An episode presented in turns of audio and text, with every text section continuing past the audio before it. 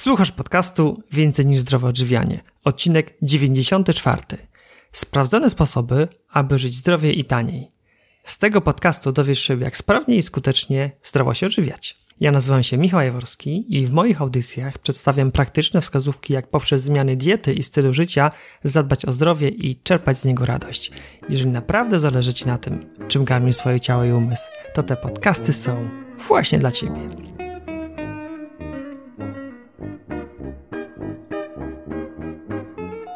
Cześć.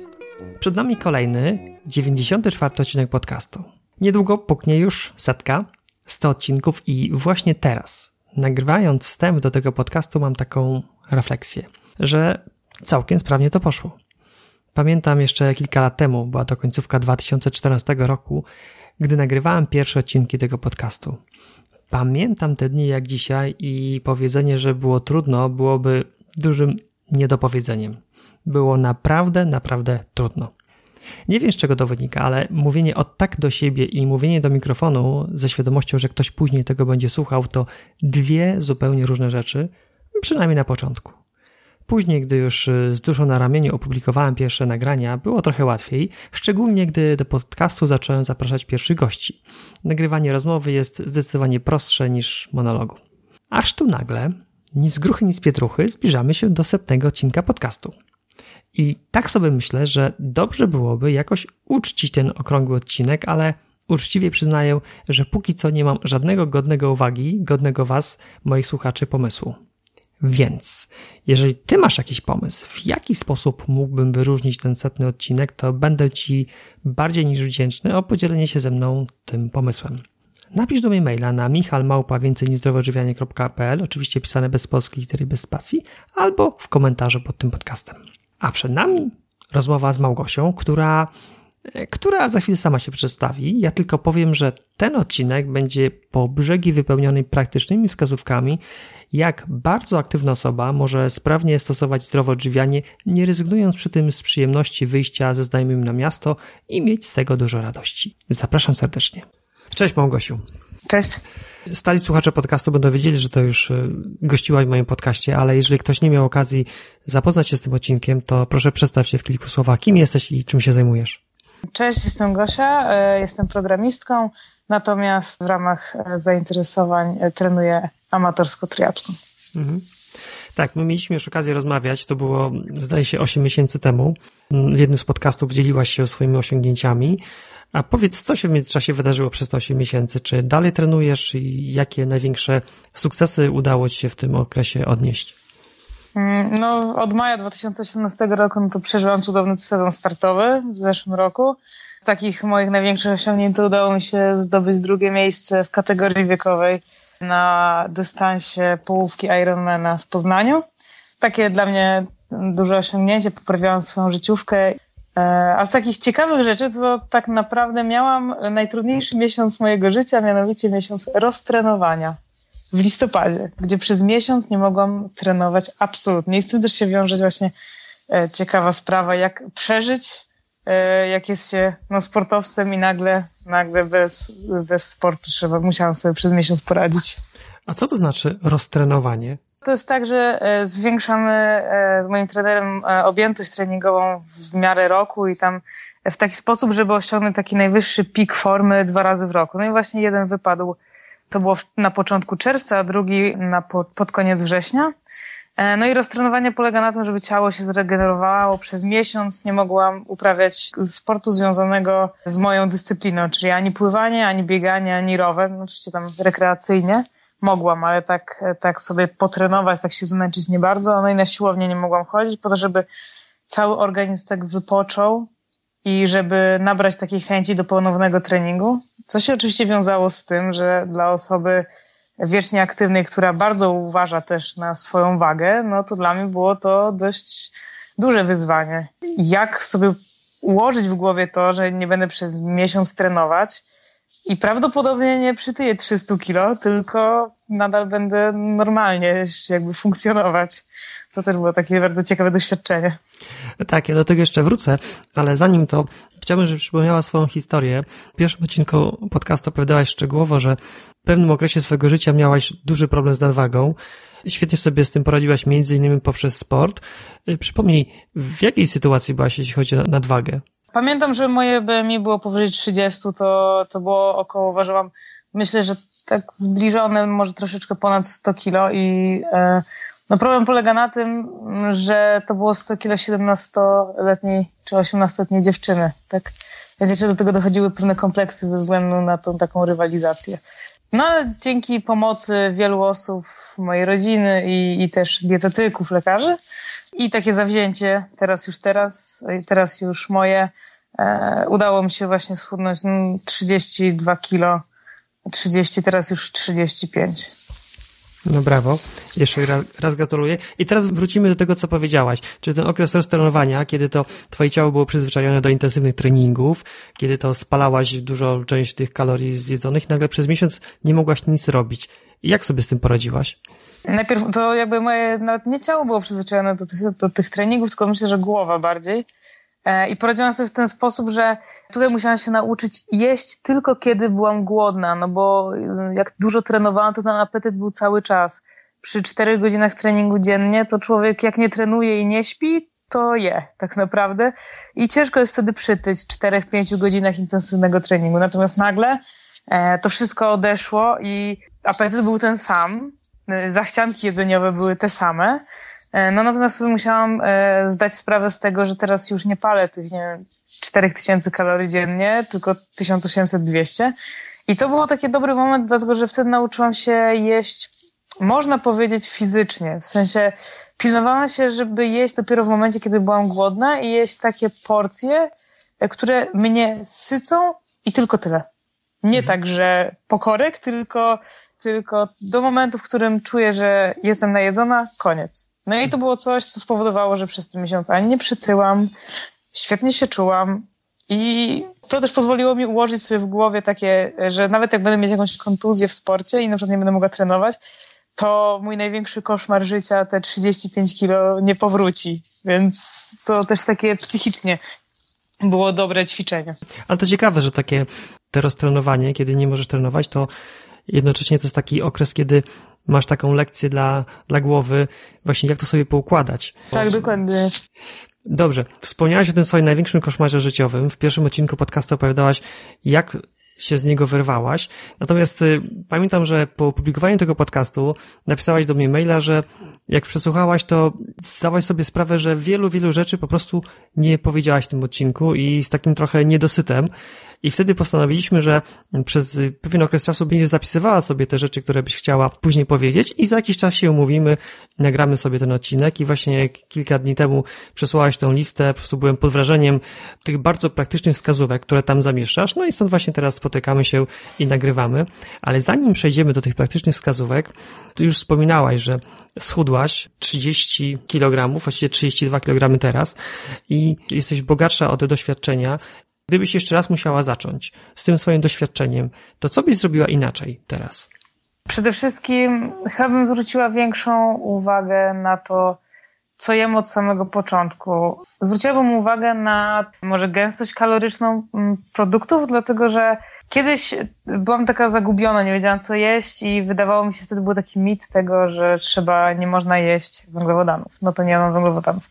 Ale jadłam na przykład produkty takie jak e, mięso, tłuste mięso, bo to akurat wtedy była taka moda na diety wysokotłuszczowe i białkowe.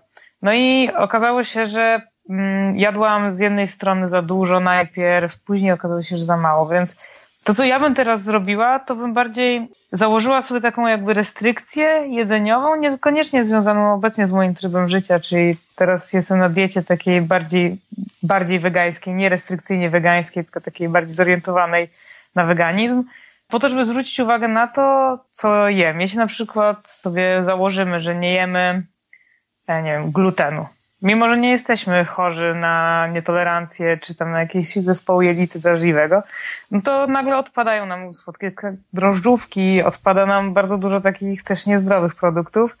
No natomiast trzeba pamiętać o tym, że e, mówiąc sobie na przykład, że jesteśmy na diecie wegańskiej, nie znaczy to, że wszystkie wegańskie produkty są zdrowe, bo cukier jest wegański, frytki są wegańskie, chipsy są wegańskie.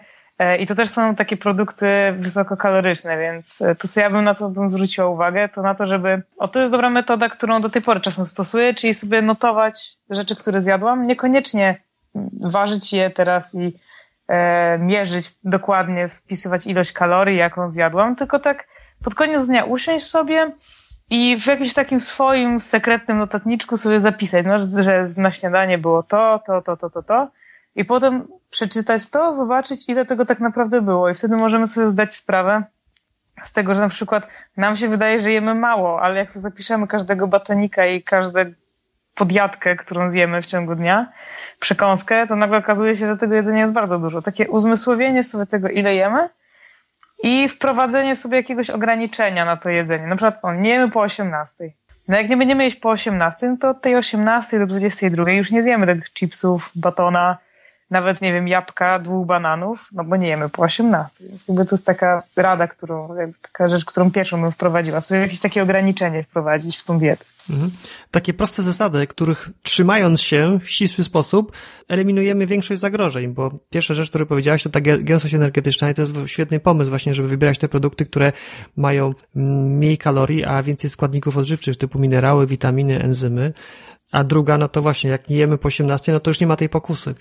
Wspomniałaś, że stosowałaś różne diety, być może podglądałaś różne osoby, które odnosiły jakieś większe lub mniejsze sukcesy na tym polu. Czy właśnie, czy warto obserwować takie osoby i czy mm, warto tak jeden do jednego kopiować te diety, wprowadzając je do swojego życia? Ja uważam, że nie i to nawet o tym się przekonałam ja już tak ostatecznie wczoraj, e, dlatego że Zawsze uważałam, że cały świat trąbi, żeby jeść śniadania białkowo-tłuszczowe. E, no i okazało się, że na przykład ja po śniadaniu białkowo-tłuszczowym jestem po pół godziny podobnie głodna. Już nieważne, jakie to by śniadanie było, czy byłoby kalorycznie, powinny kalorie nas tak samo sycić. I jestem tak, jestem cztery razy bardziej głodna, niż jak na śniadanie zjem owsiankę. E, na przykład ja absolutnie nie mogę jeść e, płatków żytnich. Niektórzy ludzie świetnie się po nich czują, bo one są, mają bardzo wysoką zawartość błonnika. Ja po płatkach żytnich dramat. Nie jestem w stanie w ogóle funkcjonować, żołądek mnie boli. To tak samo jak wiele lat próbowałam jarmuż. Jarmuż, super warzywo, naprawdę bardzo wszystkim polecam, ale coś jest nie tak.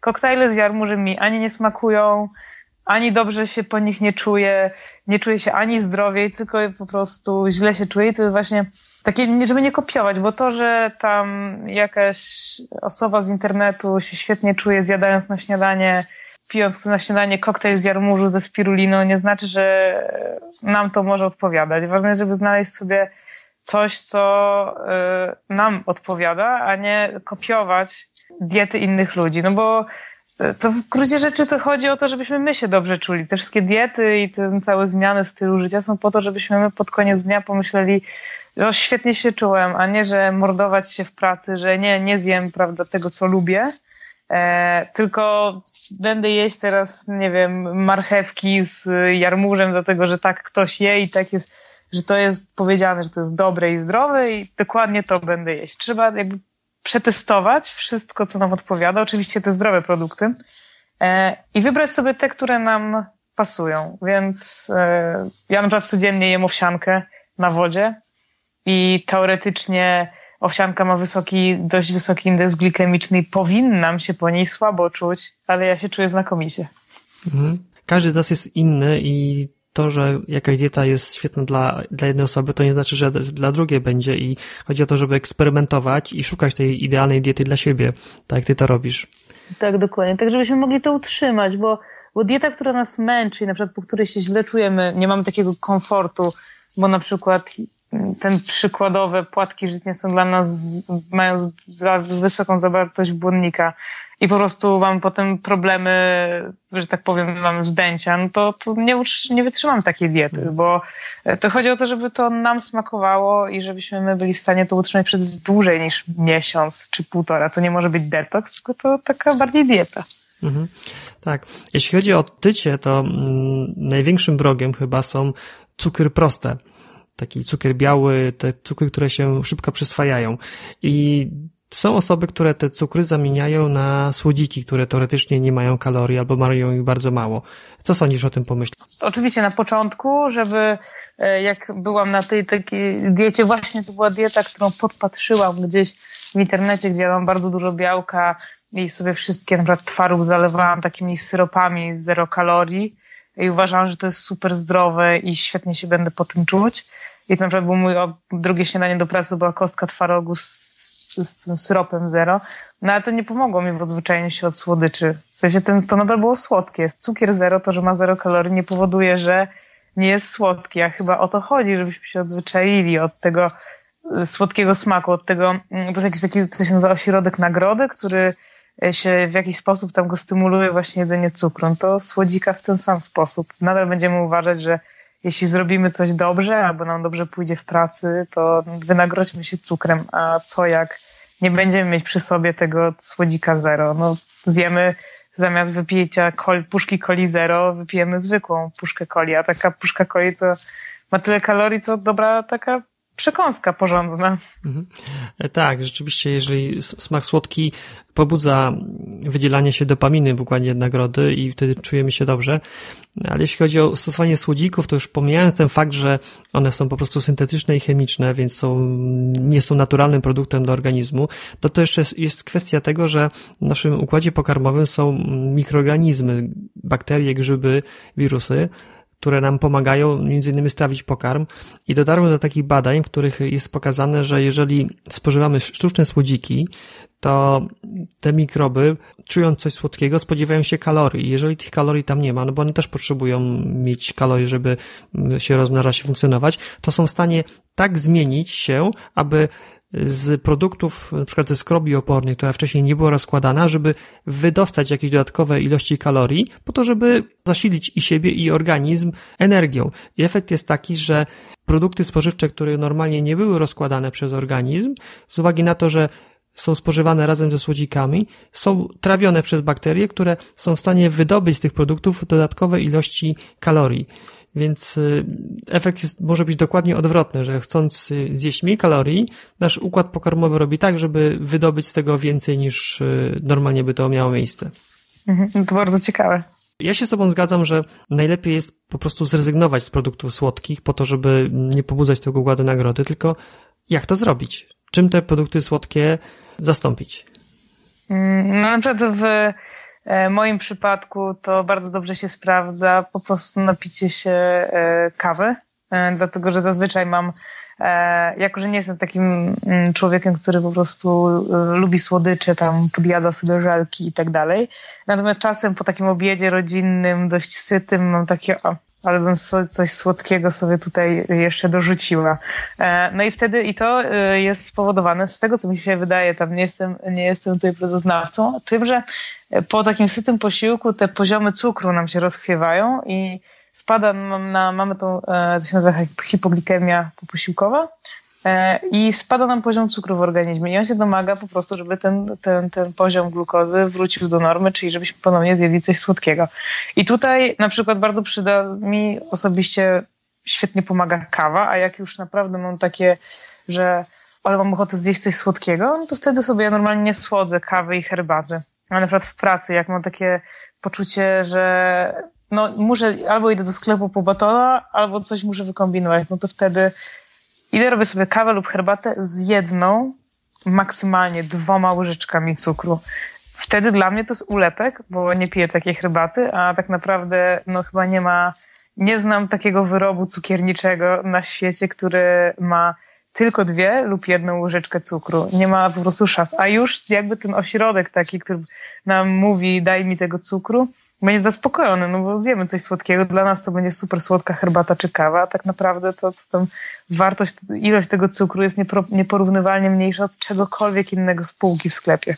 Mhm. To mi trochę przypomina taki wentyl i spuszczanie powietrza, że zamiast czekać aż ten balon pęknie i zjesz y, naprawdę coś albo niezdrowego, albo za dużo, to dajesz sobie taką kawę z jedną czy dwiema łyżeczkami cukru po to, żeby y, spuścić trochę powietrza, no i jakby zaspokoić ten, ten, ten głód poobiedni.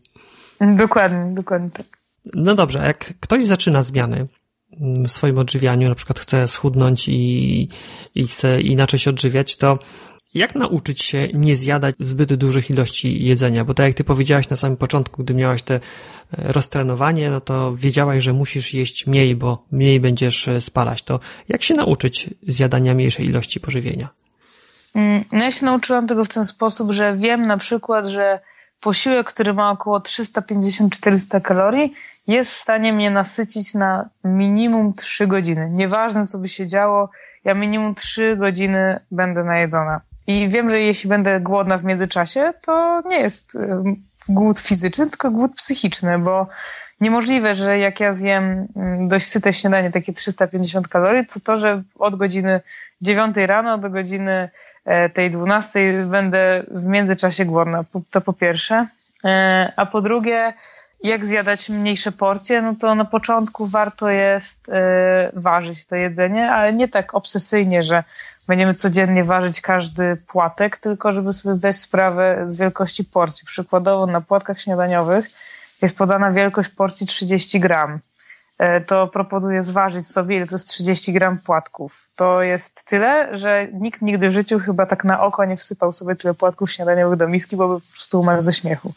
Albo y, porcja chipsów, która jak zjemy jedną porcję chipsów, to się nic nie stanie, ale nikt nie je jednej porcji chipsów, bo jedna porcja y, jakichś chrupków to jest 15 chrupków. No to jak się usiądzie przy tych chipsach, to się zje więcej niż 15, więc polecam ważyć, żeby sobie tak uzmysłowić, jak to, jak to wygląda. I, I też sobie zdać sprawę z tego, że niekoniecznie e, to, że jemy zdrowe produkty, e, jak na przykład, nie wiem, bioziemniaki, biobataty e, i wszelkiego rodzaju, na nie wiem, pieczywo pełnoziarniste, to to, że my jemy dobre jakościowo produkty, nie idzie razem z tym, że będziemy chudnąć, dlatego że ilość jest równie ważna jak jakość w rozumieniu E, redukcji masy ciała, dlatego że e, jednak kilogram bio eko ziemniaków kupionych na bazarku ma tyle samo kalorii, co kilogram bio, nie, nie bio i nie eko ziemniaków. Jakby trzeba sobie zdawać sprawę z tego, że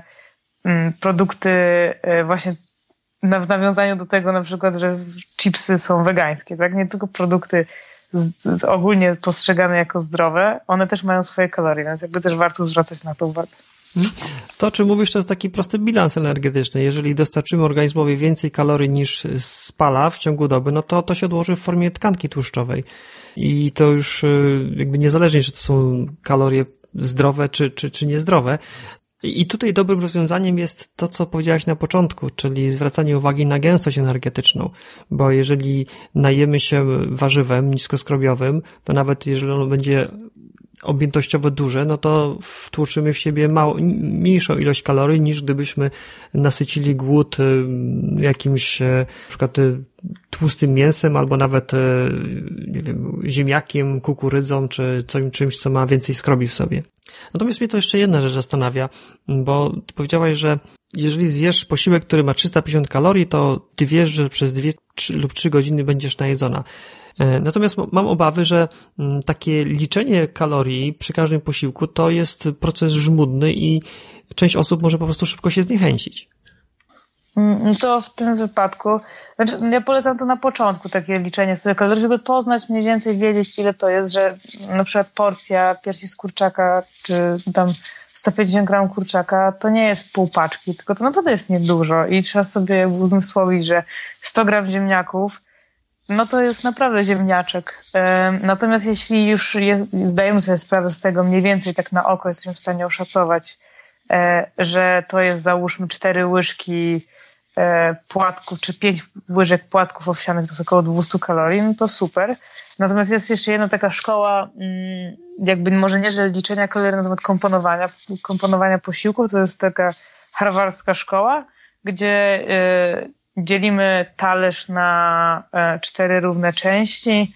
E, tam zależy od interpretacji, albo na cztery, albo na trzy równe części i wtedy mamy jedną czwartą to są produkty węglowodanowe, jedną czwartą to są produkty białkowe, jedną czwartą to są warzywa surowe, jedną na czwartą to jest, są warzywa gotowane i tam jeszcze jest taka notacja, że mm, są dwa rozmiary talerzy, że ten taki obiadowy to jest taki duży talerz, natomiast są talerze śniadanie, kolacja to są takie mniejsze talerze, ale też w podobny sposób, żeby to dzielić.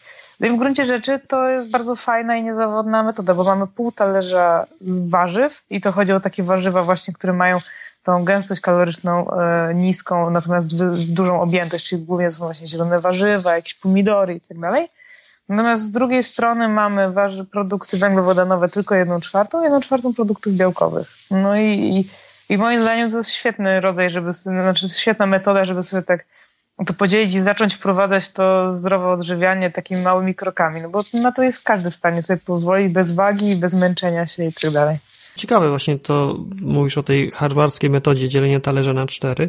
To, że pół talerza wypełnimy niskokalorycznymi warzywami już powoduje, że w praktyce mamy mniejsze szanse zjeść za dużo.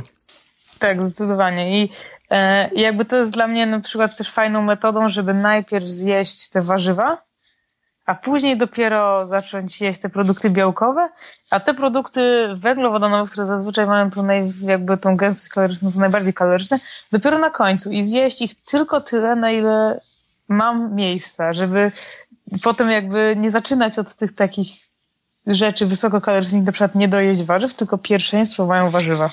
Dobrze. Czasami są sytuacje takie, że po prostu masz ochotę na coś bardzo słodkiego. Wspomniałaś, że twoim sposobem jest na przykład wypicie posłodzonej herbaty lub kawy, bo tam jest w praktyce mniej tego cukru niż w innych słodyczach. Ale gdy, gdy rzeczywiście chcesz zjeść coś słodkiego i to nie jest to kawa lub herbata, to w którym momencie możesz to zjeść bez wyrzutów sumienia? E, zazwyczaj e, jest to podczas lub tuż po aktywności fizycznej. E, I to jest w ogóle jakby, nawet może nie, że polecane, bo oczywiście nie, nie, nie polecam słodyczy, ale, ale nic się wtedy złego nie stanie, jak zjemy e, kawałek ciasteczka, e, załóżmy po jakimś cięższym treningu, dlatego że podczas wysiłku my spalamy zasoby glikogenu w organizmie, no i należy je uzupełnić po to, żeby się szybciej zregenerować, żeby te mięśnie były odżywione.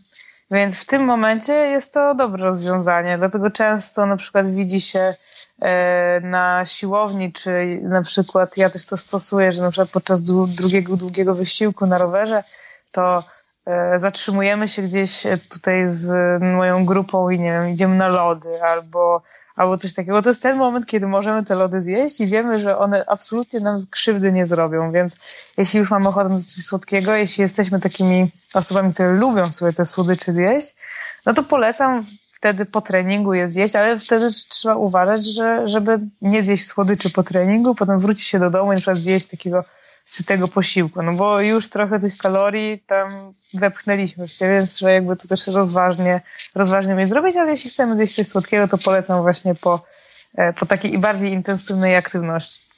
Ja to dopowiem, bo to dla słuchaczy może się wydawać e, nieintuicyjne, że te słodycze jemy po incydentalnie od razu powiem, po treningu. Chodzi o to, że mięśnie potrzebują energii, właśnie to jest y, cukier, glikogen i on jest zgromadzony albo w wątrobie, albo właśnie też w włóknach mięśniowych i podczas treningu jest on spalany. I po treningu w mięśniach jest tego glikogenu mało i gdy spożyjemy węglowodany, to one szybko dostają się do krwi i w formie glikogenu są uzupełniane właśnie w mięśniach ale jak już uzupełnimy w mięśniach, no to potem organizm je przetwarza już na tłuszcz. Więc tak jak mówisz, nie należy przesadzić z tą ilością tych węglowodanów. Ale czasem mamy takie jeszcze inne zaścianki na słodkość. Na przykład po treningu chcielibyśmy wypić puszkę słodkiego napoju. Jak się przekonać, że to nie jest dobry pomysł?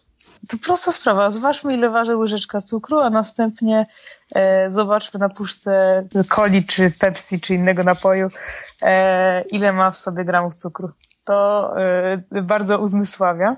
Ile to jest? Dlatego, że łyżeczka cukru waży 5 gram, a czasem w napojach gazowanych w małej puszce y, tych łyżeczek jest y, przykładowo 12, a taką puszkę jesteśmy w stanie wciągnąć, tak w ogóle nie, nie myśląc o tym, po prostu, pijąc ją sobie nie wiem, 30 sekund w minutę, 12 łyżeczek cukru, to jak proponuję usiąść e, i zje, zjeść te 12 łyżeczek cukru. Czyli, o ile dobrze zrozumiałem, to sobie wyobrażasz ten cukier, który znajduje się w tej puszce i widząc ilość tego cukru, stwierdzę, że to, że to nie, że to po prostu tego nie chcesz, tak? Tak, ja sobie uzmysłowię, że, e, że nawet jak już bardzo mam ochotę na coś takiego słodkiego, jak sobie pomyślę, że to jest równoważne 12 łyżeczką cukru, to, to aż się odechciewa. Mhm. No dobrze, ale odchudzamy się lub budujemy masę mięśniową i chcielibyśmy śledzić postępy. Jak nam idzie? Jak często to robić albo jak tego nie robić? No ja osobiście mm, proponuję, żeby nie ważyć się absolutnie codziennie, bo to waga każdego dnia różni się od tego, co zjedliśmy poprzedniego dnia. Ile wody wypiliśmy poprzedniego dnia, e, czy ważymy się na czczo, czy zapomnieliśmy zważyć się na czczo i ważymy się po śniadaniu wieczorem. E, no ja osobiście ważę się raz na miesiąc e, i tam raz na miesiąc bardziej przywiązuję uwagę do pomiarów swojego ciała niż do wagi, bo waga to są tylko cyfry i w gruncie rzeczy bardzo mnie cieszy, jak trochę rośnie, a wymiary mojego ciała maleją, bo to znaczy, że przybieram na mięśniach. E, no natomiast jeszcze mm, ważne jest to, co, co mi się zdarzało, jak się odchudzałam i to właśnie były takie moje, e, to jakby łamało to moją dietę i powodowało, że zupełnie już miałam dość, nie chciałam się odchudzać, uznałam, że to nie ma sensu. No bo na przykład jak wychodziłam, do tej pory jak wychodzę ze znajomymi, troszeczkę tam się po, po człowiek pobawi, straci kontrolę, znaczy może nie, że straci kontrolę, ale wypije sobie E, kilka piwek, czy e, zje, prawda, jakieś tam przekąski, bo to teraz zaostrza apetyt, jeszcze tego kebaba o drugiej w nocy się zje, wracając do domu. Kolejnego dnia e, wstajemy, oczywiście wyrzuty sumienia, że jak to możliwe, tyle kalorii w samych drinkach i piwie, jeszcze te przekąski, co gorsza, później jeszcze ten kebab, to wchodzimy na wagę i tam dramat, tam po prostu 5 kilo więcej. No jakby wtedy to mnie szokowało i powodowało, że nie, koniec tą dietą, idę zjeść festiwal pizzy i, i nigdy więcej do tego nie wrócę, bo to nie ma sensu, nic to mi nie daje, przecież przytyłam 5 kilo w pół, w pół dnia. No to prawda jest taka, że alkohol, ilość płynów wypitych poprzedniego dnia, jeszcze tego po alkohol człowiek jest taki napuchnięty i żebyśmy siebie nie karali za to, tylko kolejnego dnia wstańmy, będziemy się czuć podle, no bo poprzedniego dnia i psychicznie, bo poszaleliśmy i fizycznie, bo jednak ten tam e, tak zwany kac nas może dopaść, ale jakby nawet jak zawalimy tą dietę na trzeźwo, w, nie wiem, po prostu mamy taką ochotę, to kolejnego dnia wstajmy jakby nic się nie stało. Nadal jemy śniadanie, jemy zdrowe śniadanie, jemy zdrowe produkty i po prostu zapominamy o tamtym. Mamy nauczkę, żeby więcej tak nie robić, ale nie, nie uważajmy, że jakieś tam odstępstwo od diety raz, drugi może wszystko zaprzepaścić, bo nie, nie zaprzepaści wszystkiego, może troszeczkę spowolnić nasze efekty. Natomiast y, nie karajmy się za to, nie obwiniajmy i idźmy dalej. Jakby nie poddawajmy się przez to, że nie wiem, raz nam się nie udało, bo byliśmy u koleżanki na urodzinach i zaszaleliśmy odczekać, za dwa tygodnie się zważyć, trzymając dietę i e, zapewniam, że nie będzie tak, że nagle przytyjemy 10 kilo e, przez to, że jednego weekendu troszeczkę więcej zjedliśmy. No, bardzo dobrze, że to powiedziałaś, bo wszyscy jesteśmy tylko ludźmi i mamy jakieś sytuacje, które w jakiś sposób nas popychają w jakimś kierunku albo jakieś dni troszeczkę słabsze i zdecydowanie nie należy się wtedy za to karać, bo to jest prosta droga po prostu no, do, donikąd. Tylko tak jak powiedziałaś, stać rano i normalnie zacząć zdrowo dzień. A jeśli chodzi o te wahania wagi, to jeszcze na przykład u kobiet one są związane z cyklem menstruacyjnym, które waga może się z tygodnia na tydzień bardzo mocno różnić z uwagi na ilość wody, która jest tam przechowywana w organizmie.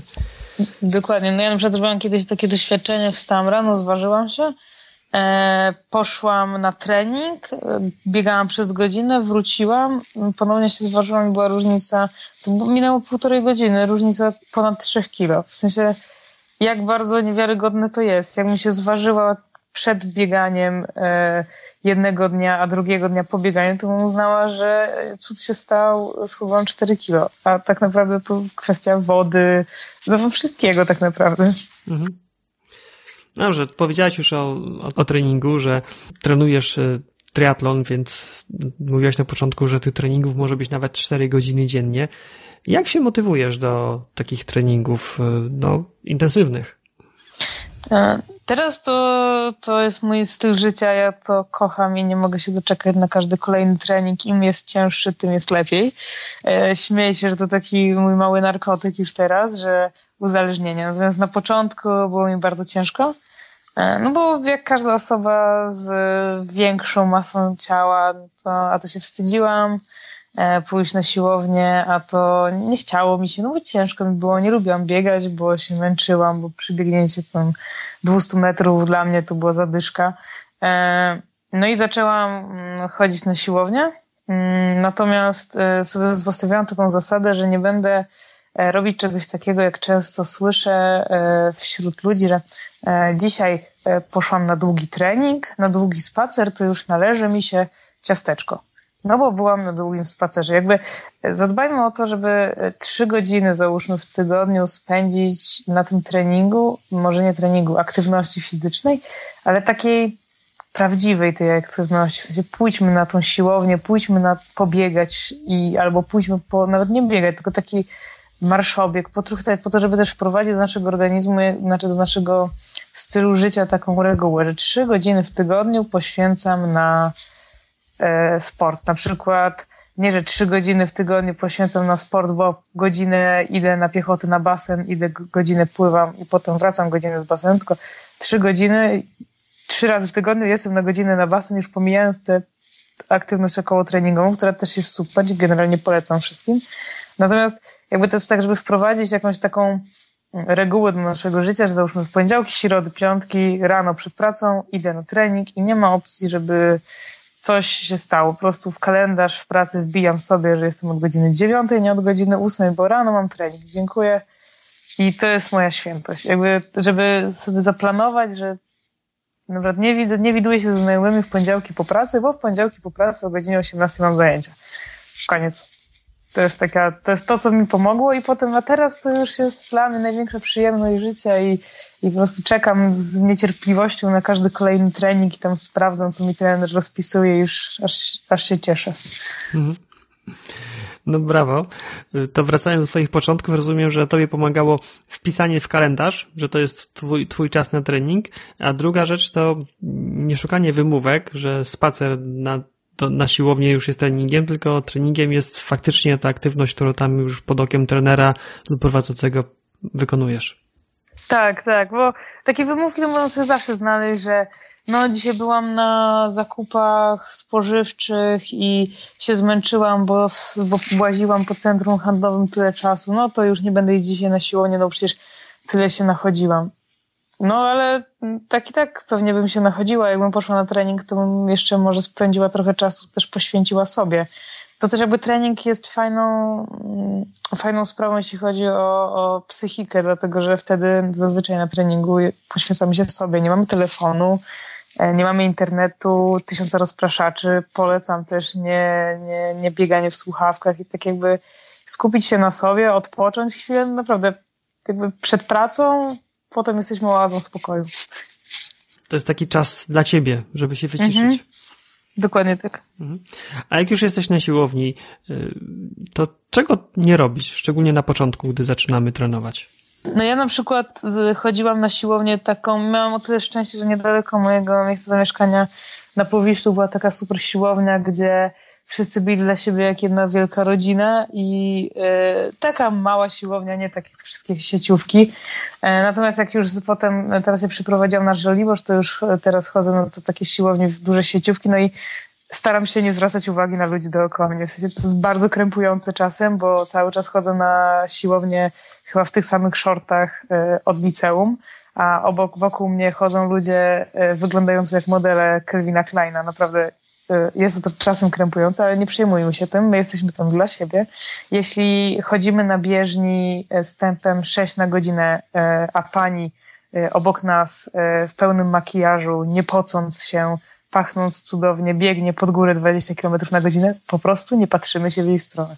W sensie to nas może tak zniechęcić, że jak to możliwe, że ja się tak męczę i pocę, jak tutaj ktoś obok nas jest takim atletą, tak świetnie wygląda, jeszcze jest umalowany i ma świetne poczucie humoru, a my się męczymy ledwie co wykonując jakąkolwiek aktywność, więc jakby nie, nie wstydzić się, robimy to dla siebie i y, skupmy się na tym, żeby to, to robić dla siebie, a nie, e, nie żeby, nie wiem, zaimponować komuś z boku.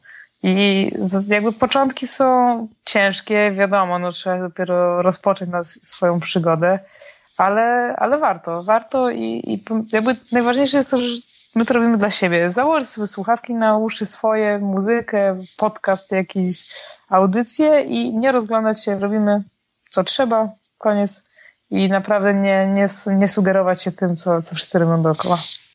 Tak jak mówisz, jesteśmy tam dla siebie i nie ma co się rozpraszać i porównać do osób, bo tak naprawdę my widzimy efekt końcowy. Nie wiemy ile lat, godzin, ile litrów poty ta osoba przelała, żeby osiągnąć efekt, który teraz widzimy.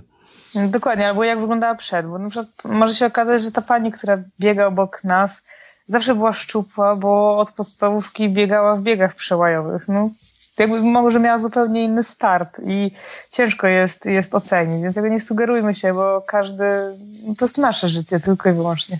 Mhm, dokładnie. A teraz przenieśmy się z siłowni do, do naszej kuchni. Gdy zmieniamy sposób odżywiania, gdy chcemy wprowadzić zdrowsze produkty lub zmienić tak nasz jadłospis, żeby zrzucić wagę, to czego nie robić? Jakich błędów nie popełniać, żeby po prostu było nam łatwiej? to po pierwsze wyrzucić wszystkie, znaczy może nie wyrzucić, pozbyć się, bo też nie jestem za wyrzucaniem jedzenia, ale pozbyć się wszystkich takich e, kuszących e, przekąsek, na przykład z blatów w kuchni. W momencie, w którym e, na, na blacie w kuchni leży ciasteczko albo czekoladki, one nawet nie, nie zauważymy, kiedy ich tam nie będzie, a będą w naszym brzuchu. Więc e, to polecam jakby usunąć e, z domu i albo z widocznych miejsc, e, jak na reszta domowników lubi sobie coś tam podjadać, takie typowe rzeczy, które mogą spowodować, że tam złamiemy naszą dietę, takich kusicieli cichych. druga rzecz, która osobiście, jak ja to wyeliminowałam, to było mi znacznie łatwiej, przestałam przyglądać jedzenie.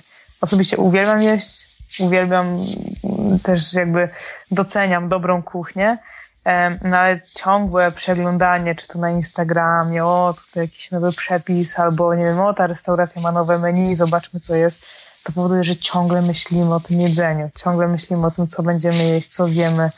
E, to powoduje, że jakby cały czas w naszej głowie jest to jedzenie, no i ciągle o tym myślimy i to tak powoduje, że jesteśmy coraz bardziej głodni. No i też bardzo ważna uwaga ode mnie, żeby nie wypić swojego obiadu, że tak powiem, dlatego że to się wiąże z tymi wszystkimi dietami, e, cudownymi dietami koktajlowymi, że będziemy pić sobie smoothie na śniadanie, potem będziemy jeść kanapeczkę pół kromki chleba żytniego i potem znowu smoothie. No tylko, że smoothie e, traktujmy to jako posiłek, a nie jako taką, jako napój, bo napojem jest woda, herbata, kawa, natomiast smoothie, jak się do niego wpakuje dwa banany, masło orzechowe, nie wiem, mleko migdałowe i, i truskawki, to może mieć i 600 kalorii, więc to może być pokroju bardzo konkretnego obiadu.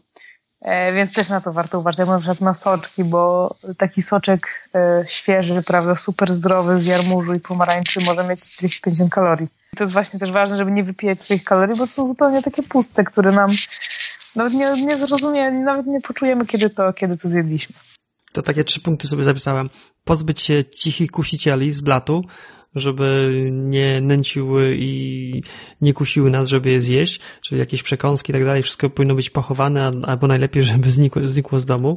Drugi punkt to przestać przeglądać jedzenie, czyli y, menu restauracji, czy jakieś przepisy nowe, bo to po prostu pobudza apetyt i powoduje, że chcemy, chcemy jeść. No i trzecia rzecz, zwracać uwagę na te zdrowe dania typu smoothie lub koktajle, bo one mm, też mają w sobie kalorie i żeby je, jak już je wypijemy, to żeby je potraktować jako pełnowartościowy posiłek, a nie mm, jako jakiś starter przed obiadem. Dobrze. A powiedz, skąd czerpać wiedzę i jak się motywować do zmiany sposobu odżywiania? Jak to było w Twoim przypadku? Ja dużo podglądałam ludzi. E, najpierw e, zaczęłam oglądać filmiki na YouTubie o tematyce takiej dietetyczno-sportowej. E, no i tam bardzo dużo jest takich kanałów, nawet na polskim YouTubie, z, e, o takiej tematyce, już takie niektóre te kanały są bardzo, e, bardzo takie, mm, można powiedzieć, zaawansowane. Taką tematykę na przykład makroskładników, rozdzielenia kiedy, jak jeść i tak dalej. Natomiast są też tak zwane, i to głównie też w sieci amerykańskiej, jakby w tej części YouTube'a, które są kanały amerykańskie, jest na przykład jakieś tam vlogi, foodbooki i tak dalej. Czyli ludzie nagrywają co takie krótkie filmiki, co jedzą w ciągu dnia. I to jest w gruncie rzeczy, z jednej strony może się wydawać głupie, że po co to oglądać, ale z drugiej strony na przykład mamy wtedy, że e, cały dzień jedzenia, 1800 kalorii, wegański taki foodbook. No i wtedy widzimy, co dziewczyna, która je 1800 kalorii, je na śniadanie, obiad, kolację, przekąskę i tak dalej, i tak. To po pierwsze może być dla nas fajną inspiracją, bo tam często też umieszczają fajne przepisy, po drugie zdajemy sobie sprawę z tego, ile to 1800 kalorii, że to wcale nie jest aż tak ekstremalnie dużo, jak nam się wydaje, albo super mało. E, no z takich kanałów na YouTube polskim, który polecam, no to motywator dietetyczny. To jest taki koleś, który zagłębia się bardzo już e, w takie tematy, e, można powiedzieć, szczegół, szczegółowe, bo tam i, i oczyszczanie jelit i całego organizmu. Bardzo polecam. W ogóle ma podcasty i też swoją stronę. Kolejnym ciekawym kanałem jest y, na YouTubie polskim Anna Sudoł. Nie wiem, czy dobrze, dobrze wymawiam nazwisko. E, to jest taka pani, która jest na diecie wegańskiej i ma e, chyba dwuletnie, czy teraz, czy więcej, e, córeczkę i też ta córeczka jest na diecie wegańskiej i ona bardzo często pokazuje na przykład a to, co kupiła wegańskiego w Lidlu, a to, co je jej wegański dwulatek i tak dalej, więc generalnie bardzo polecam. E, jeśli chodzi o, o takie fajne też wywiady, no to jest, o, jest dr Damian Parol. E, nie wiem, czy kojarzysz, to jest e, weganin, który zajmuje się sportami sylwetkowymi. Tak, Damiana kojarzę, nawet był gościem mojego podcastu. A, no to widzisz, no na pewno słyszałam, na pewno słuchałam, tak. E, jeszcze jest taki podcast um, Run Forest Podcast i oni tam zaprosili takiego pana Ryszarda Szula, który ma świetne podejście do sportu. Generalnie każdemu polecam. E, jeśli znajdę gdzieś ten link, to może ci podeślę, bo albo niech się, jeśli są, jesteś zainteresowany, to ja się do mnie odezwie, to dokładny link do tego wywiadu znajdę ale pan ma tak niesamowite podejście do sportu i takie zdrowe, racjonalne podejście, naprawdę warto posłuchać jego. Mhm. Podajcie e, linka, to zalinkujemy do, do podcastu. Naprawdę świetny. E, no i jest, tak, jest, jest jeszcze pełno, na przykład Mateusz Donajski na, e, na YouTubie, on się zajmuje sportami walki, ale też ma takie fajne podejście do diety. Lepszy niż wczoraj to jest... E, taki koleś, który jest triatlonistą i jest weganinem i właśnie bardzo e, dużo opowiada o tym, jak to dieta wegańska wcale nie powoduje, że on się czuje niedożywionym triatlonistą. On jest na dystansach tych takich pełnych, długich. Teraz czytam też książkę o wegańskim ultramaratończyku z Koci Jurku e, Jedz i biegaj. Świetna książka o właśnie o tym, jak on kiedyś jadł, a jak teraz je i jak czuje się w ogóle innym człowiekiem. E, więc to, to polecam. Mhm.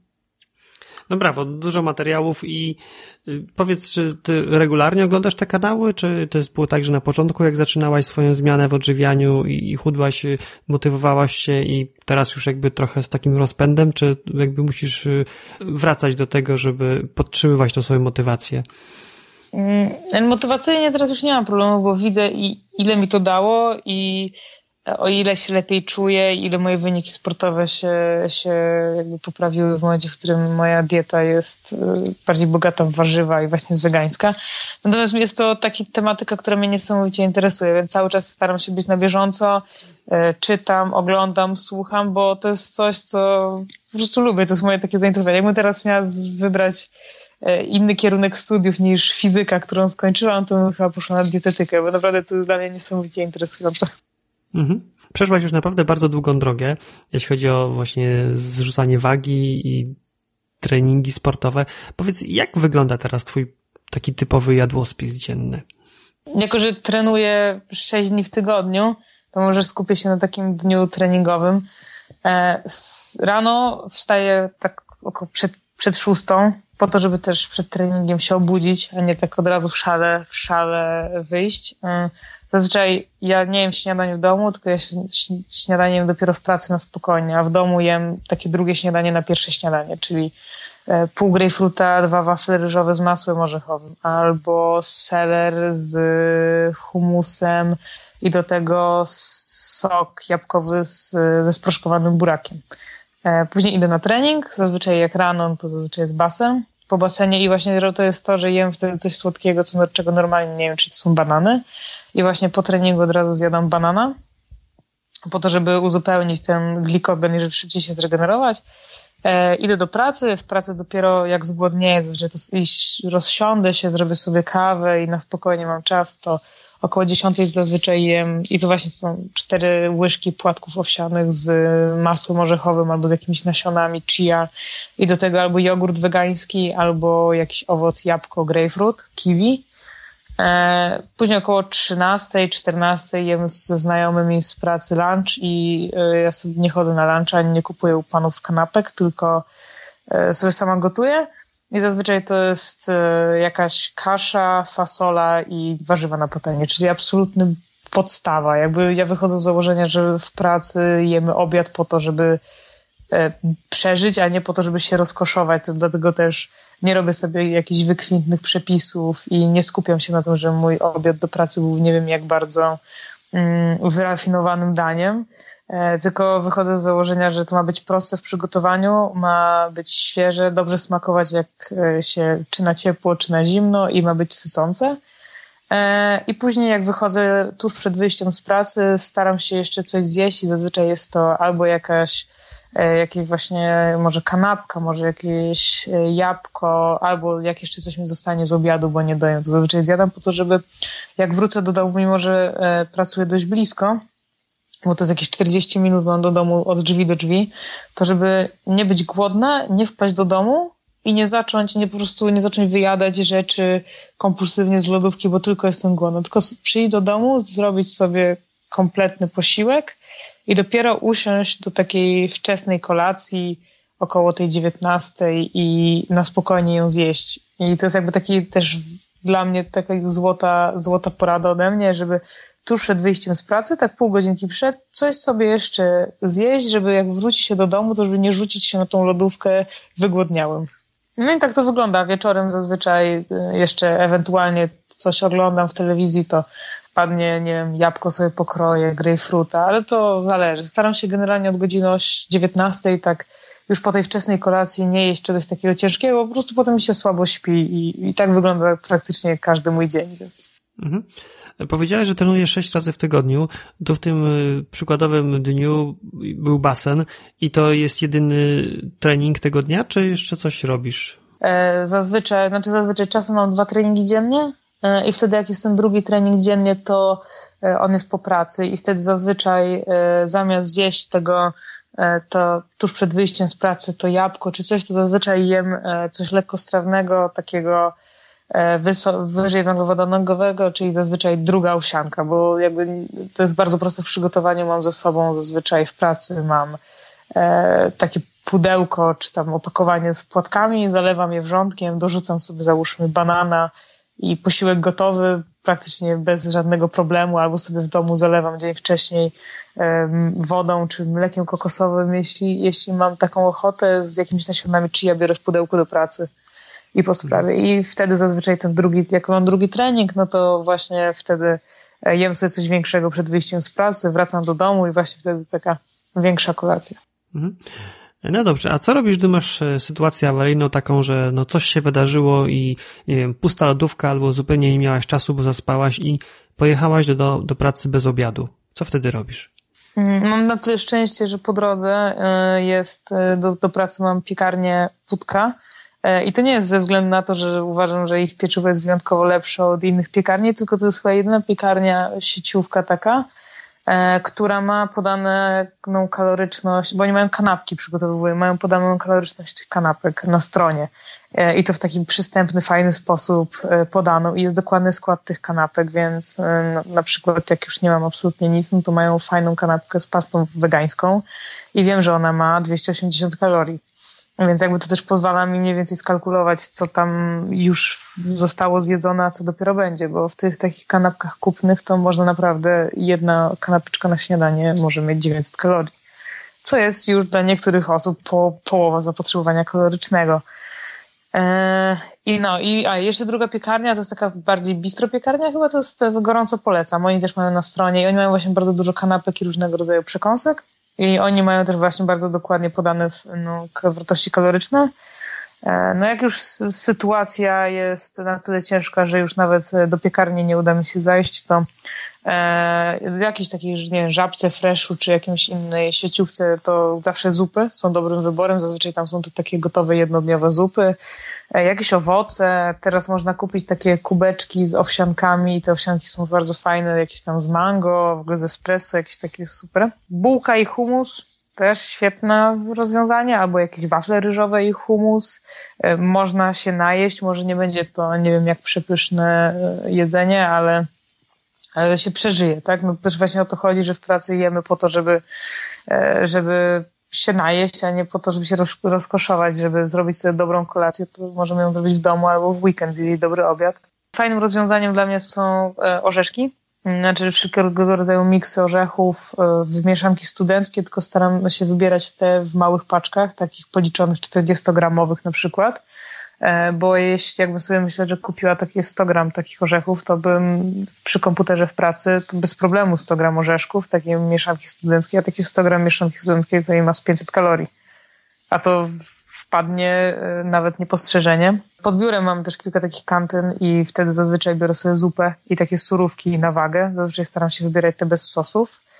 E, jak już nawet nie chce mi się wychodzić, nie mam czasu, to przychodzi do nas do biura pan kanapka, czy tam jakiś inny, prawda, pan z kanapkami, no to e, zawsze wtedy albo wybieram zupę, tylko staram się, żeby ona nie była, właśnie zdradliwe są kremy z warzyw, bo zazwyczaj są zabielane śmietaną, więc na to trzeba uważać. E, albo sałatki e, sobie biorę, tylko że wtedy odpuszczam sobie sos, no bo w sałacie wiem, co jest, natomiast w sosie nigdy nic nie wiadomo. W podróży, albo też właśnie, nie, nie wiem, jak po drodze mam gdzieś pod pracą stację benzynową, to polecam chyba na Orlenie albo na Shellu w tym momencie już nawet można kupić słupki warzyw albo owoce pokrojone, pełnoziarniste pieczywo i takie mm, obiadowe zestawy z podanymi makroskładnikami. Tam jest jedna firma Sports Food, która robi takie obiady i one też je dostarczają do żabek i, i, i do freszy, gdzie ma, na, obok jest dokładnie podane, co to jest skład i dokładna kaloryczność. I to w ogóle jest firma, która e, catering dietetyczny też chyba ma swój. I to jest fajna sprawa, bo w sumie widzimy o 458 kalorii biorę, biorę, biorę i tak dalej, więc super. Chyba tyle z takich, takich rad. No generalnie polecam zupy. Zupy zawsze są najlepszym wyborem. Mm. Dobrze, a zdarza się czasem wyjść na miasto, zjeść taki już e, posiłek, e, jakąś kolację ze znajomymi? Tak, tak, bardzo często. Ja w ogóle uwielbiam, uwielbiam właśnie się stołować po knajpach i, i zawsze staram się w taki dzień, jak kiedy wieczorem e, idziemy gdzieś na miasto, no to wtedy w ciągu dnia staram się troszeczkę bardziej przyciąć te kalorie w stylu po prostu biorę sobie mniejsze pudełeczko do pracy z obiadem, albo y, coś takiego. Staram się jakoś tak to rozparcelować, żeby, żebym i poszła sobie do knajpy i, i żebym nie przesadziła z kalorycznością.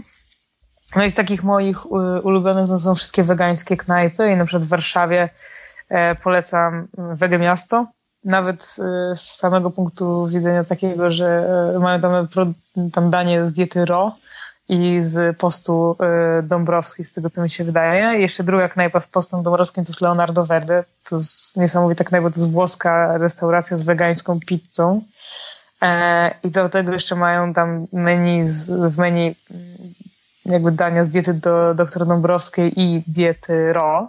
Zazwyczaj wybieram jakieś takie miejsca z sałatkami, jakieś, na przykład w Warszawie taki rabarbar, jest ewentualnie jakieś takie wegańskie sieciówki, E, jak e, krowa żywa, to już jest międzymiastowa.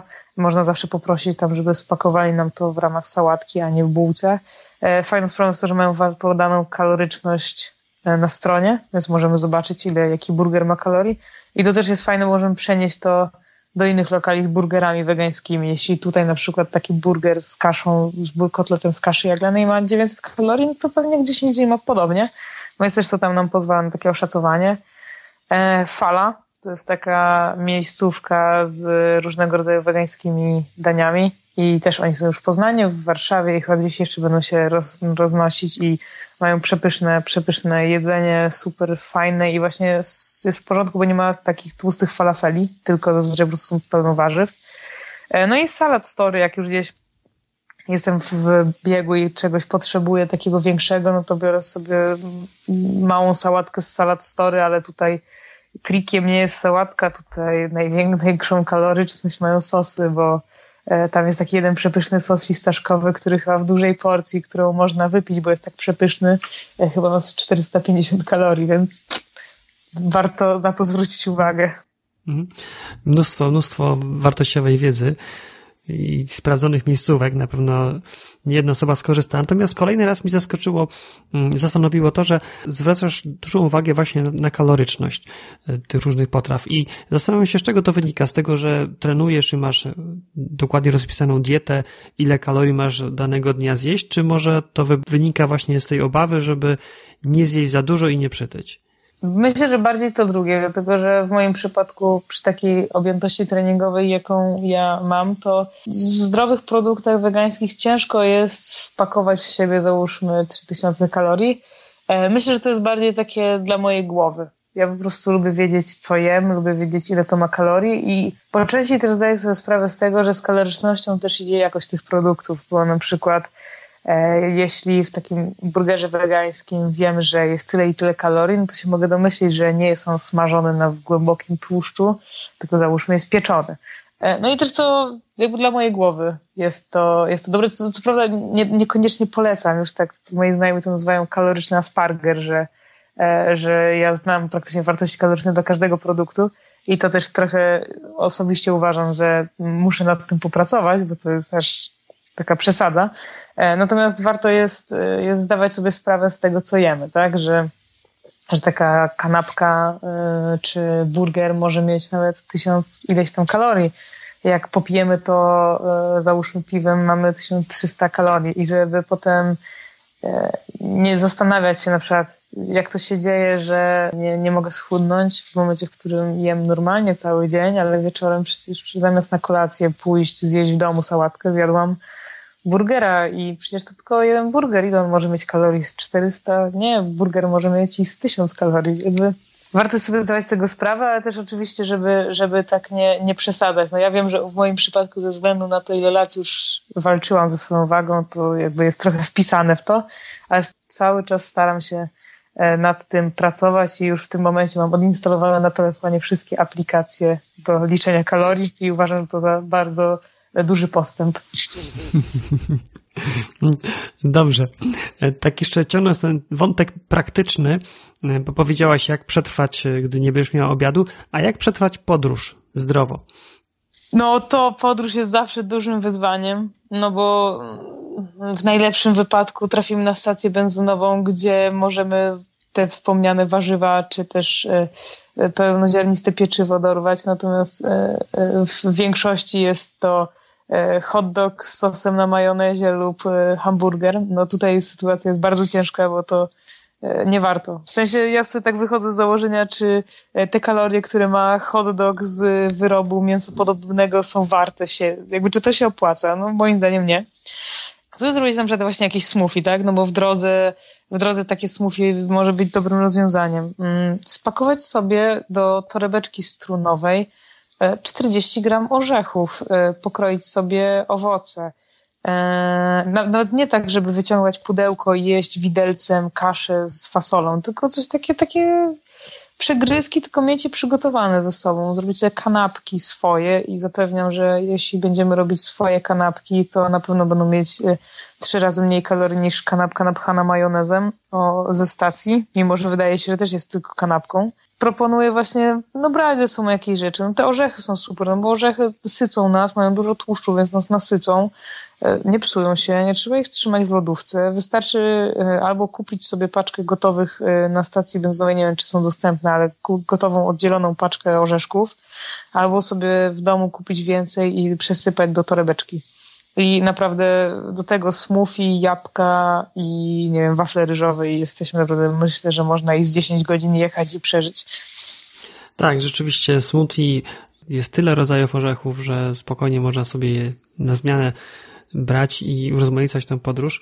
No ale rzeczywiście do podróży możesz się przygotować, ale na przykład jak idziesz w odwiedziny do swojej ulubionej cioci, to już niekoniecznie pójdziesz ze własnymi orzechami, no, no chyba, że czasami, ale czasami też ciocia będzie chciała cię czymś poczęstować, niekoniecznie tym, co byś chciała zjeść. I co wtedy robisz?